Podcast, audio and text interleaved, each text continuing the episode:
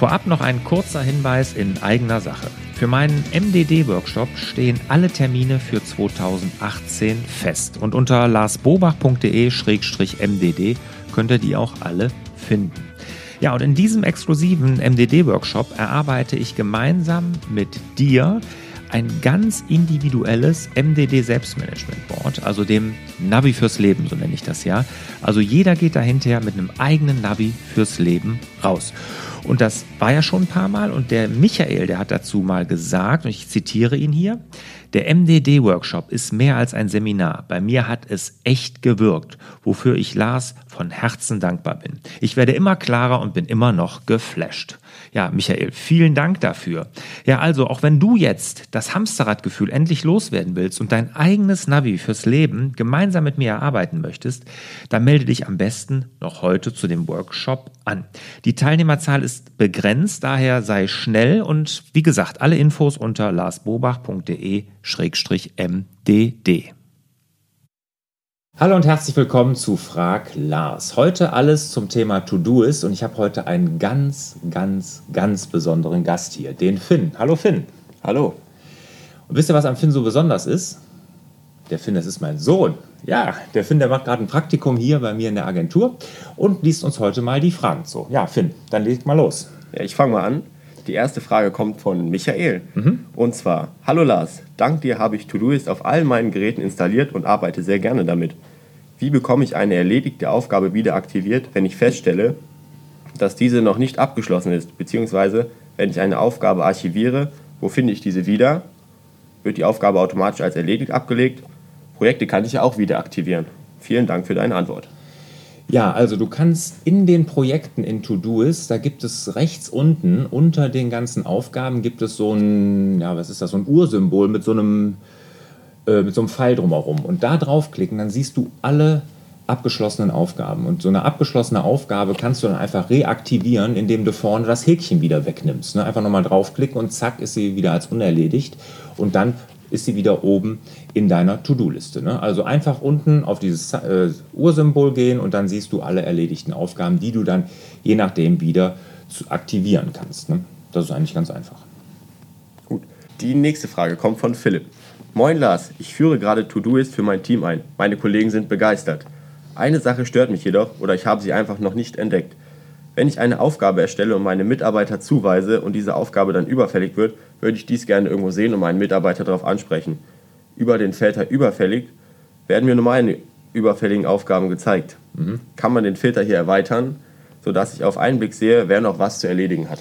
Ja, den Filter kann man erweitern, aber vorab, Philipp, noch einen Hinweis, das hört sich so klein wenig nach Micromanagement an. Ne? Also, dass du jede kleine Aufgabe dazu weißt, kontrollierst und, und, und. Passt da ein bisschen auf, dass du da nicht ins Micromanagement abdriftest. Ne? Lass deinen Mitarbeitern vielleicht ein bisschen Luft da. Ne? Das könnte manchmal ähm, hilfreich sein. Aber natürlich, so ein Filter gibt es. Du, überfällig ist richtig. Und wenn du jetzt noch das Unzeichen dahinter machst, also nicht das Plus, sondern dieses Unzeichen, und dann zugewiesen ähm, von dahinter schreibst und dann Doppelpunkt und einfach mir schreibst. Ja? Zugewiesen von mir. Dann siehst du die Aufgaben, die du jemandem zugewiesen hast und die überfällig sind. Ne? Also du einfach den Filter erweitern. Aber aufpassen mit dem Makromanagement. Okay. So, der Florian fragt dich. Mhm. Hallo Lars, warum benutzt du in Todoist keine Etiketten, um zum Beispiel benötigte Energie zu kodieren? Das hilft mir enorm bei meiner Tagesplanung. Allerdings frage ich mich immer öfter, ob ich nicht viel mehr Zeit für die ganze Zusammenrechnung brauche. Oh, nee, nee, nee, nee, nee, nee. Overplanning-Alarm hier. Ne? Also das ist Overplanning, glaube ich. Und genau, du brauchst garantiert viel Zeit dafür. Und Overplanning ist eine anerkannte Form der Aufschieberitis, zumindest von mir. Ne? Also das ist Overplanning und ich benutze das nicht. Ich habe ja, mache das ja mit Prioritäten. Ne? Und bei mir ist es so, ich habe ja immer eine Aufgabe am Tag, die MDD, die macht dein Ding-Aufgabe, die wichtigste Aufgabe des Tages, die Prio 1 hat. Sonst nichts.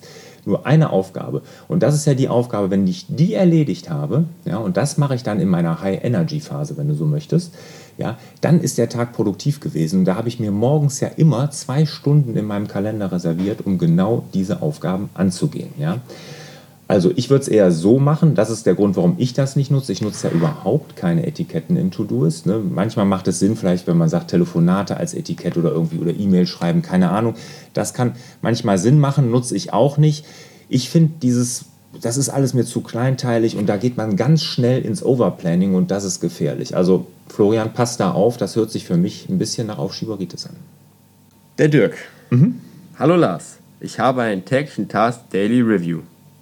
Diesen möchte ich gerne mit Teilaufgaben detaillieren. Mhm. Nur wenn ich den Teilaufgaben kein Wiederholungsdatum gebe, verschwinden sie nach dem Abhaken. Ja. Bekommen sie ein wiederkehrendes Datum und ich hake den übergeordneten Task ab, werden die Daten der Teilaufgabe nicht fortgeschrieben. Mhm. Wie löse ich das am besten? Hast du dazu einen Tipp?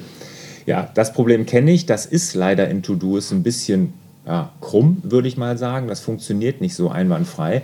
Am schönsten wäre ja, man würde nur die übergeordnete Task wiederholen, man hakt es unten ab und alles kommt dann nach einer Woche wieder im Daily Review. Geht leider nicht. Ne? Das habe ich bei mir bei Routinen zum Beispiel, die ich mir angewöhnen will. Solche Sachen ist das ähnlich. Aber da musst du einfach diese kleinen Teilaufgaben wirklich in das Hauptprojekt packen und jeden wiederkehren lassen. Das ist dann ein bisschen kleinteiliger. Aber ich sag mal, dann hast du halt vielleicht eine klein bisschen längere Liste, die nicht so schön eingerückt ist oder so schön strukturiert ist, aber du hast die einzelnen Aufgaben da noch. Ne? Aber so als Unteraufgabe funktioniert das mit den wiederkehrenden Aufgaben bei To-Do leider nicht. Und die letzte Frage kommt von Marcello. Guten Tag, Lars. Ich benutze To-Doist für mich privat. Ich würde gerne die vielen erledigten Aufgaben mal ganz löschen, sodass sie auch nicht mehr im Aktivitätsprotokoll zu sehen sind. Ist dies überhaupt möglich? Nö. Also äh, abgeschlossene Aufgaben, die archiviert sind, kannst du nicht löschen. Was du machen kannst, du kannst sie dann wieder reaktivieren und dann löschen. Aber ich frage mich auch, warum du das machen willst. Also mich stört das nicht. Ich sehe sie ja auch gar nicht, wenn ich sie mir nicht aktiv angucken will. Also aber archivierte oder aktiv, nee, abgeschlossene Aufgaben archivieren, nee, die sind ja archiviert, löschen, das geht nicht. Ja, das waren erstmal eure Fragen zu To-Doist. Dir, Finn, vielen Dank. Hat mich sehr gefreut hier. Ne? Hat er gut gemacht. Und euch natürlich wieder mehr Zeit für die wirklich wichtigen Dinge im Leben. Ciao. Willst du dich und dein Team besser organisieren? Dann hole dir doch Lars dreiteiligen und kostenlosen Videokurs, wie du dich und dein Team digital organisierst. Lars stellt dort die wichtigsten Tools zum Selbstmanagement, zur digitalen Ablage und der Teamkollaboration vor und gibt ganz konkrete Anwendungsbeispiele.